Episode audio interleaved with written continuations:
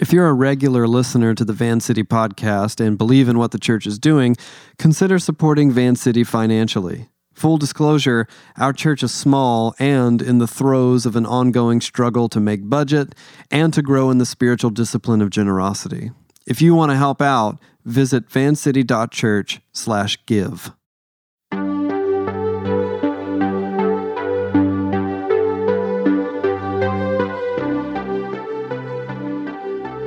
This is the Van City Church podcast. The following teaching is part 8 in the series James, Forgetting Your Own Face. What makes us fight? How is such a thing resolved? James has a dim view of human character as tarnished by selfish ambition and desire, and sees only one way up out of the mire of pride.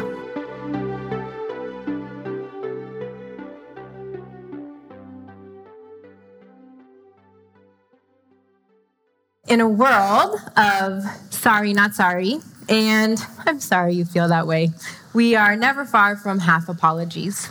In fact, this week, for fun, I Googled pop culture apologies and it was ridiculous, hilarious, and haunting. But one story in particular caught my attention that I had never heard of. In World War II, Nazi Germany killed around 5 million prisoners of war, and on top of that, an estimated 6 million Jewish men, women, and children, many of which occurring in the country of Poland. 25 years after the war, in December of 1970, a man named Willy Brandt, who was the German chancellor at the time, visited Warsaw, the capital of Poland. He was there to sign a treaty to officially recognize the border between East Germany and Poland. I read this from the article. As a staunch opponent of the Nazis, the gravity of the post war situation probably didn't escape Brandt. Walking up to the monument to the ghetto heroes in Warsaw, a funeral wreath adorned with white carnations and a ribbon in colors of the German flag was placed there. Brandt in his formal attire, but an expression that seemed to give away more than just diplomatic resolve, adjusted the ribbon on the wreath, took a moment to himself, and promptly got on both of his knees. The space around him was filled with exciting shudders, silent gasps, and stunned onlookers. The kneeling of Warsaw proved significant beyond Warsaw and beyond interstate diplomacy. This gesture probably helped his achievements as West Germany's chancellor, which then led him to the Nobel Peace Prize one year later.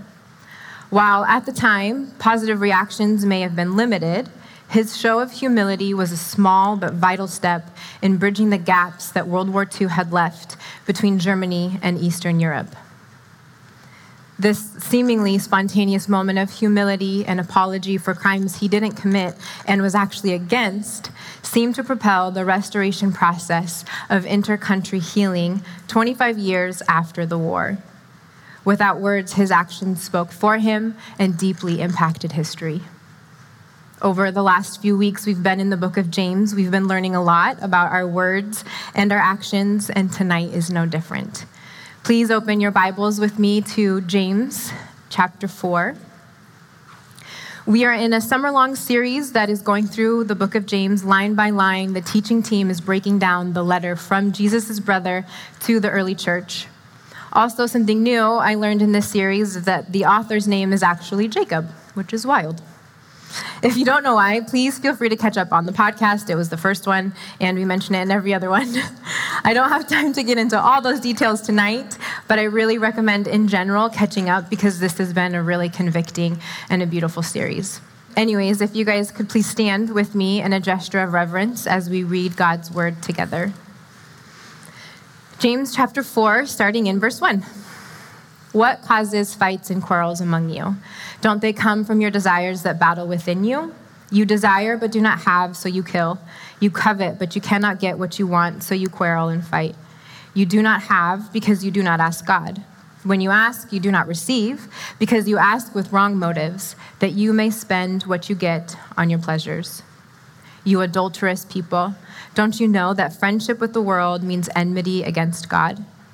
Therefore, anyone who chooses to be a friend of the world becomes an enemy of God. Or do you think Scripture says without reason that He jealously longs for the Spirit He has caused to dwell in us, but He gives us more grace? That is why scripture says, God opposes the proud, but shows favor to the humble. Verse 7 Submit yourselves then to God. Resist the devil, he will flee from you. Come near to God, and he will come near to you. Wash your hands, you sinners. Purify your hearts, you double minded. Grieve, mourn, and wail. Change your laughter to mourning and your joy to gloom. Humble yourselves before the Lord, and he will lift you up.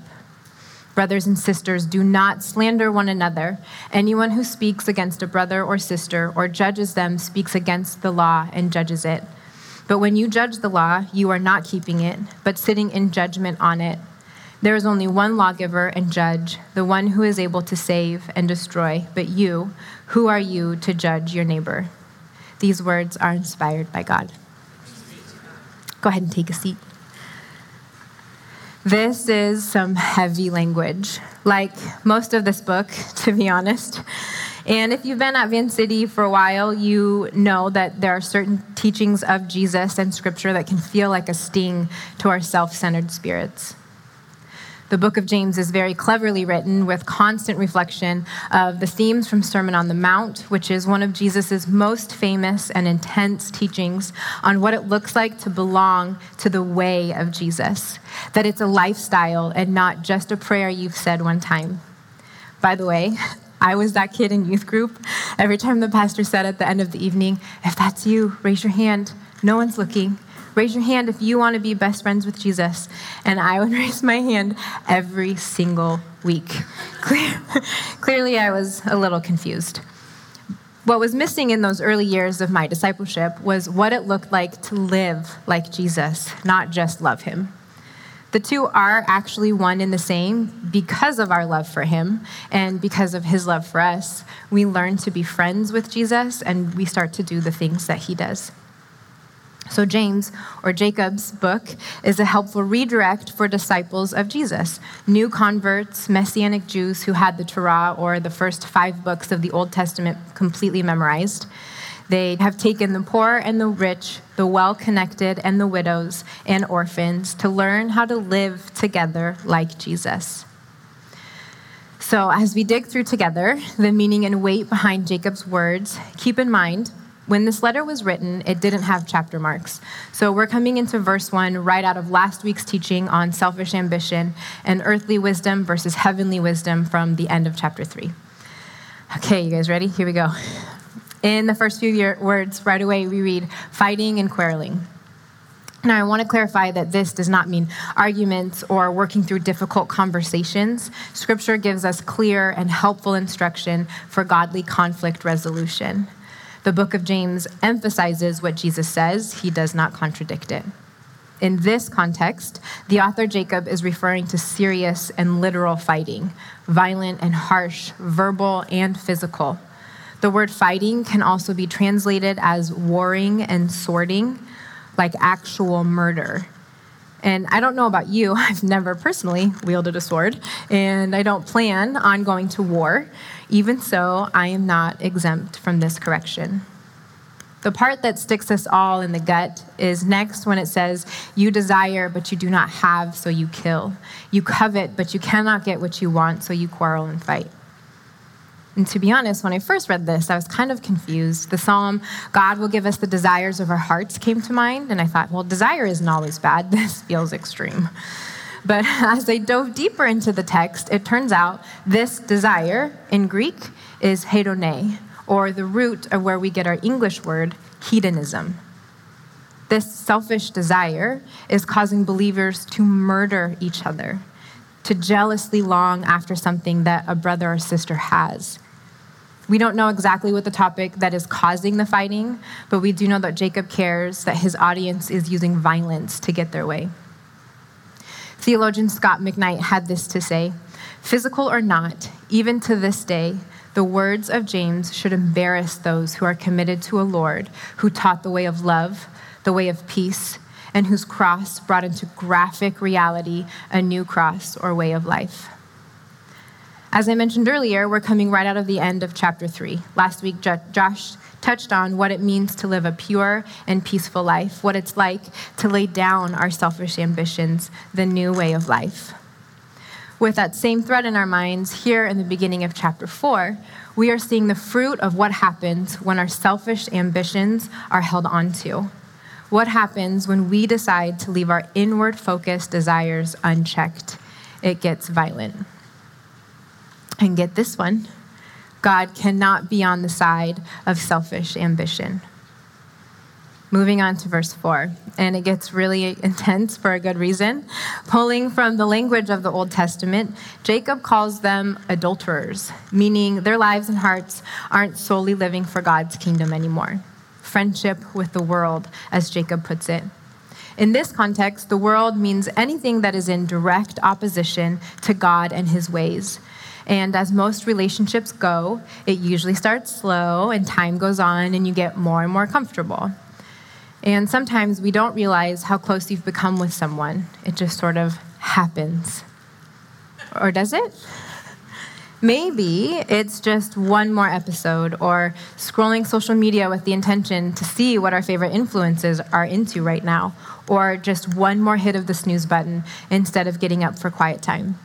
Or my personal struggle, one more chapter of my book before going to sleep, but one chapter turns into three chapters, and then I'm really grumpy and for sure searching for my non existent snooze button because my alarm clock is, in fact, my children. Sleep, reading, and social media aren't inherently bad, but it's often when we use these things to numb ourselves to the Holy Spirit's prompting in our lives that we miss out on what He could be doing. In fact, according to Jacob, if we start to intentionally ignore the Spirit's movement in our life or his presence, we are slowly becoming enemies of God, and we cannot take that lightly. In middle school, my youth pastor used to say all the time, Show me your friends, and I'll show you your future. And it's true. Like with most things, there are the exceptions, but the point is, we are being shaped over time by the relationships that we prioritize, in the same way we are being formed by our habits. When we become cozy and comfortable in this world, sacrificing our lives for more stuff, our curated social feed, our social, des- our selfish desires, then we are carving time away from our relationship and friendship with our Creator God quietly bending our spirits to be content with the things of this world. Friendship with the world and enmity with God is serious. It is a wedge that is vast, and it cannot be sutured up with the magic prayer you said one time 10 years ago, or 30 times if you're me.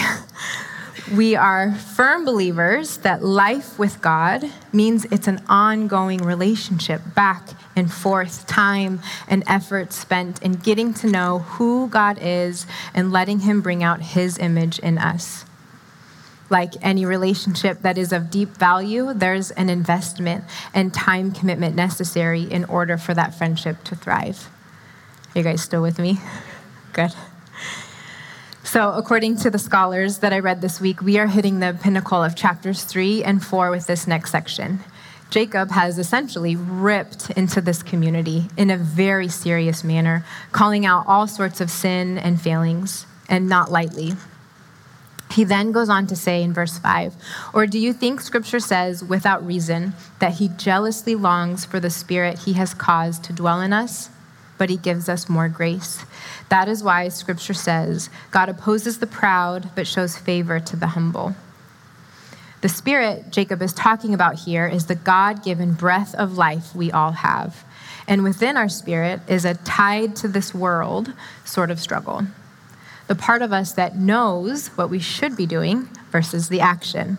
And this whole book is about what we actually do with our lives. It's that push and pull we see all throughout scriptures, the forever internal struggle of humanity. As Paul says in Romans 7:19, "For I do not do the good I want to do, but the evil I do not want to do, this I keep on doing."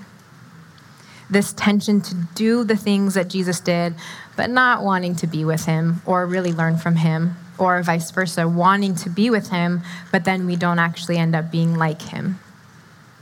Again, Scot McKnight says this They did not go to God for wisdom because they wanted what they wanted and not what God wanted. They had no capacity even to pause to consider what might be the good and honorable path. And there's one thing that is in all of us that will forever stand on the side of that selfish ambition our pride. We are bombarded, probably daily, with the Western culture of success. Not only is you do you a tattoo people pride themselves in owning, but progress is metered by how fast you move up your company, or how many houses you own, or the number in your bank account. We nurture pride by giving it permission by calling it confidence and achievement. And on the flip side, false humility is rampant and tricky to spot. False humility, as a friend of mine defines, is when you want to be perceived as humble, but unwilling to pay the cost of being truly humble. It's about covering our controlling nature, our, our second guessing of others, and our belief that we know better with a thin veil. At its root, false humility is about placing value on how we are perceived over what is right, which is just another version of pride. So, what does true humility look like? I believe it's revealed in those whose lives are ordered around the kingdom of God and not the kingdom of this world. Whose approval are we seeking?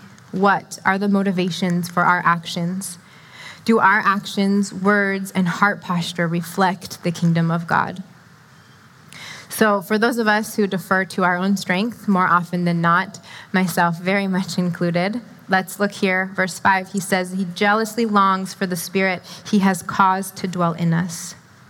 The jealousy that God has is for his power and presence to be alive and active in his children that through His grace, our bodies and souls will become the resting place for the Holy Spirit that they were designed to be, reflecting His image in all of us. Not only does God want to dwell in us, but He offers the grace to make that possible. Jacob wants his readers to repent, to be held accountable, and to work through their failures before God. And remember, this isn't for salvation, this is for those who are already in relationship with Jesus. That's why this reminder of God's grace is so vital. It doesn't only cover us in the beginning, His grace covers us for eternity. Remember, we are saved by grace, and we will be accountable for everything we do and say. Every careless word, every misaligned allegiance, and every flirtatious encounter we have with the world. This dichotomy is wild the weight of our sin and pride versus the unending and gracious love of God. The solution to being an enemy to God, walking out life with pride and selfish ambition, is submission to God, knowing how to bow before the reverent, mighty King and not just casually surf through life on the get out of hell free prayer or a just do the right thing kind of attitude. So, how do we reconcile all of this? It starts with a simple command of submission to God, which then reminds us, 1 Peter 5, especially verse 6, when he says, Humble yourselves, therefore, under God's mighty hand. This isn't aimless submission or humbling, it is a purposeful one under God's mighty hand, a choice to dwell in the shadow of the Almighty. The word humble means to make low or bring down. Submission and humility is a way that we create space for God to move and work in our lives. And to be totally frank, submission is not really in my nature. And I feel really confident in saying I'm probably not alone in that feeling. But I'm slowly learning that submission is often saying, I'm sorry to God and listening long enough to follow what comes next, to lay down my pride or my desires, my selfish ambition, my disordered lifestyle, and replace it with humility and purity and peacemaking. The next few verses continue on with an example of repentance. So it starts with submission, then resisting Satan and the evil that follows him, and then a calling back to closeness and intimacy with God. When Dave and I were in premarital counseling, one of the pieces of, advice given to us was to always compete to be the first person to sincerely apologize, to draw near to the other, take responsibility for your side of the argument. And the thing is, without fail, whoever it is, when we physically move towards the other person in tenderness and humility and repentance, everything shifts. The body language is open, the tone is more tender, and reconciliation is imminent. I have tried to stay mad in conflict. Sometimes it feels really good to hold on to that anger. But when the person I love genuinely says, I'm sorry, disappointment melts away. And I find humility breeds peace.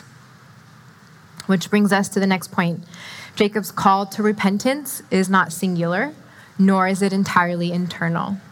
By using language like wash your hands and purify your hearts, he's meaning to encompass a whole mind, body, and spirit involvement. Yes, absolutely. Go before the Lord with awareness of our failures, ask for forgiveness, apologize. And then what? Do you need to apologize to a brother or a sister, a parent or a friend or a spouse? Apologizing, for me, anyways, is painful. Like, it is very difficult for me and something I am actively working on and through with help. But while prepping for this teaching, I was reminded of Philippians 2, verse 3 Do nothing out of selfish ambition or vain conceit. Rather, in humility, value others above yourself, not looking to your own interests, but each of you to the interests of others. This is the true picture of humility. However, being raised in the Spice Girls era, I grew up to be really, there's a few of us out here. I grew up to be really confident in how God made me. Girl power forever, baby. And now I'm seeing that kind of led me on a path to seeing myself above other people. This idea that I can do whatever I want and what I feel is the most important thing in the world is all that matters. And I am all for women empowerment. Do not get me wrong, but it should never be at the expense of another child of God. Oof. So, reading texts like this one in James and Philippians, I am reminded that as someone committed to the way of Jesus, it is not a suggestion, but a command that I value others over myself that I work and walk in, towards humility. Which also conveniently takes us through the last few verses of this text. Verse 11 Brothers and sisters, do not slander one another. Anyone who speaks against a brother or sister or judges them speaks against the law and judges it. When you judge the law, you are not keeping it, but sitting in judgment on it. There is only one lawgiver and judge, the one who is able to save and destroy. But you, who are you to judge your neighbor?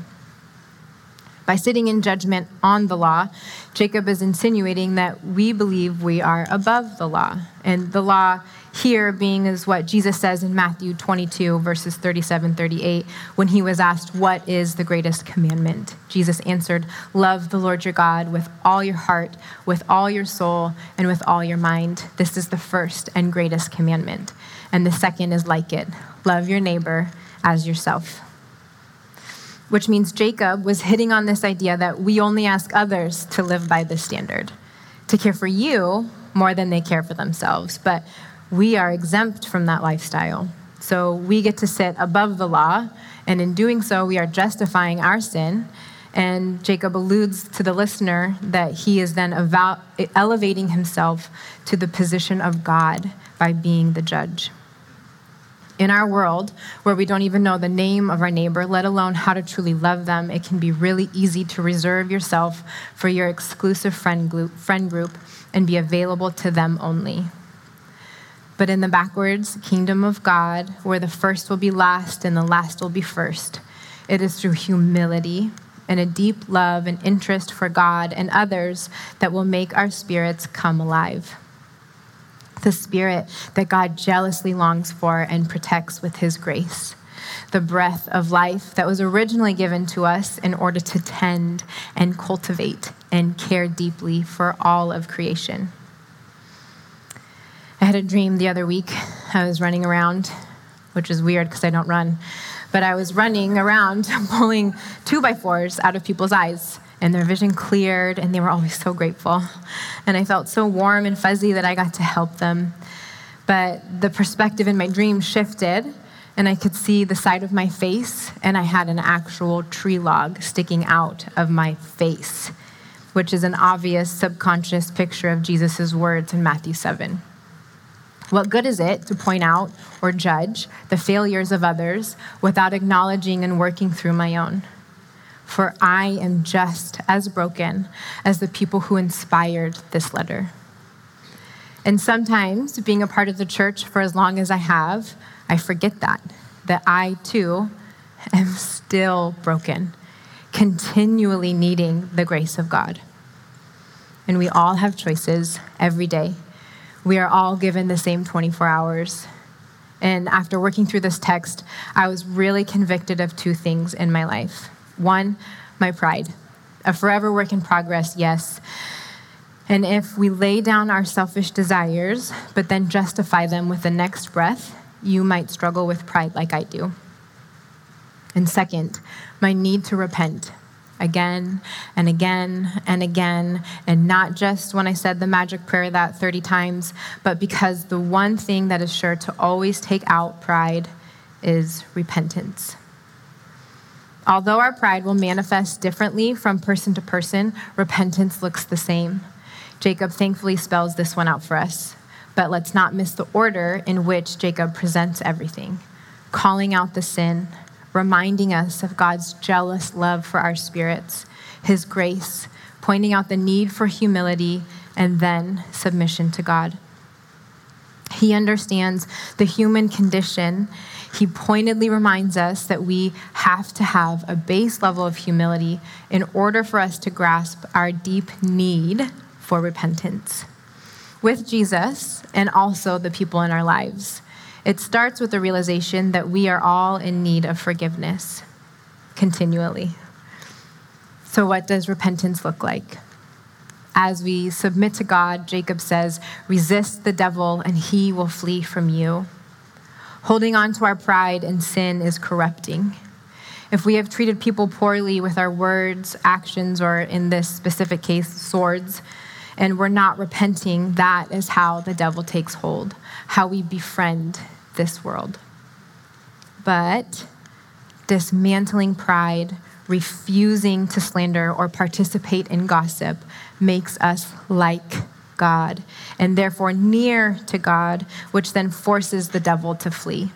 Which is why Jacob says next, Come near to God, and he will come near to you. One last time from McKnight, he says, drawing near to God is a dimension of humility, submission, and resisting the devil. Physical and verbal proximity is no substitute for inner vulnerability to God. We love that word, vulnerability.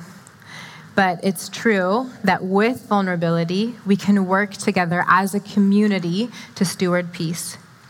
By being a group of people slow to accuse, quick to apologize, and faster to offer real forgiveness, the more we can foster peace as brothers and sisters. I have this friend. I've known her for a really long time. She's part of my inner circle, a true dear friend.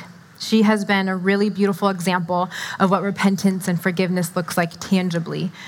And not only does she work hard at leading with vulnerability, she also has the bravery to call us out on our shortcomings, but in a really loving way. There was one time a few months ago in preparation for a retreat that a bunch of us were putting on together. There's a few of us that had a conversation about a registration thing. It was small, but a legal thing, and the retreat was only a few weeks away.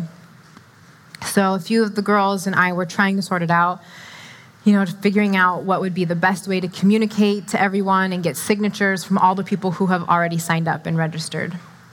And since we live in three different states, I was trying my best and failing to describe how we could do it electronically. And this was all happening via text messages, which is not always the best avenue of communication in the first place, in case you were unsure about that one. Little life lesson for you. Anyways, I was short and pushy. I was busy in my day trying to get through it, and I miscommunicated and unknowingly and unintentionally caused hurt for, to a friend. And this friend called me out on it. Rereading what I wrote, I immediately knew I needed to say sorry. She noted my desire for things to be efficient and easy, but brought light to my carelessness and impatience and how I phrased my words. I remember feeling embarrassed and then remorseful. I never meant to cause hurt, and I was actually really thankful she brought it up to me so that I could clear the air. And the thing is, she's been like this for eight years.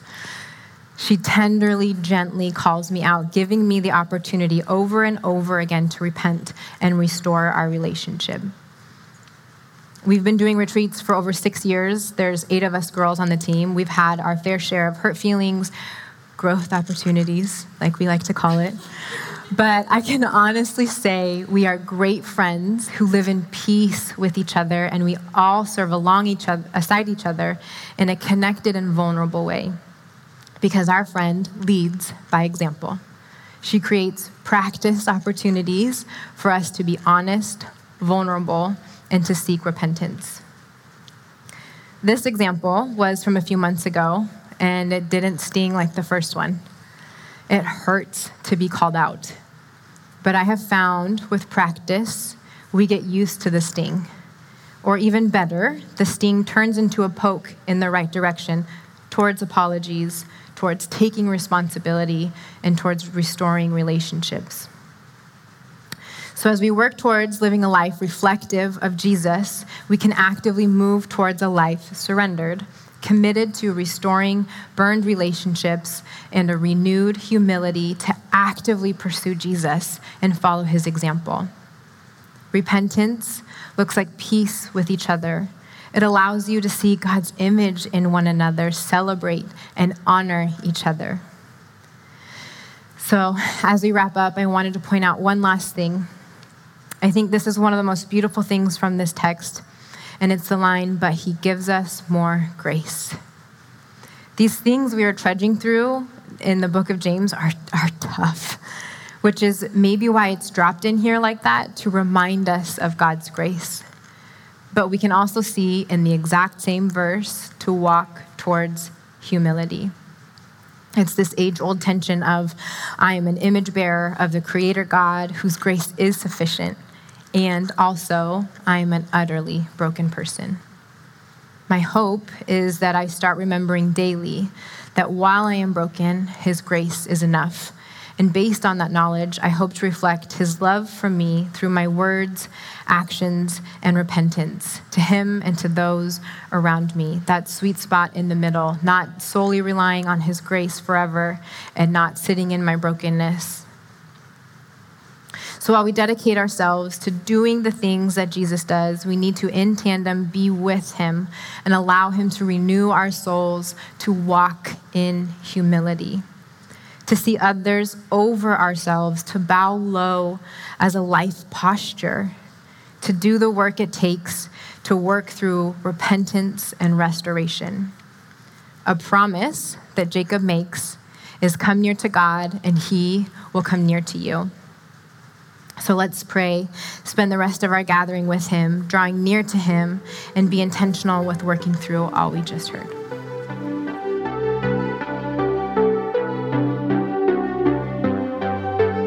Thanks for listening to Van City.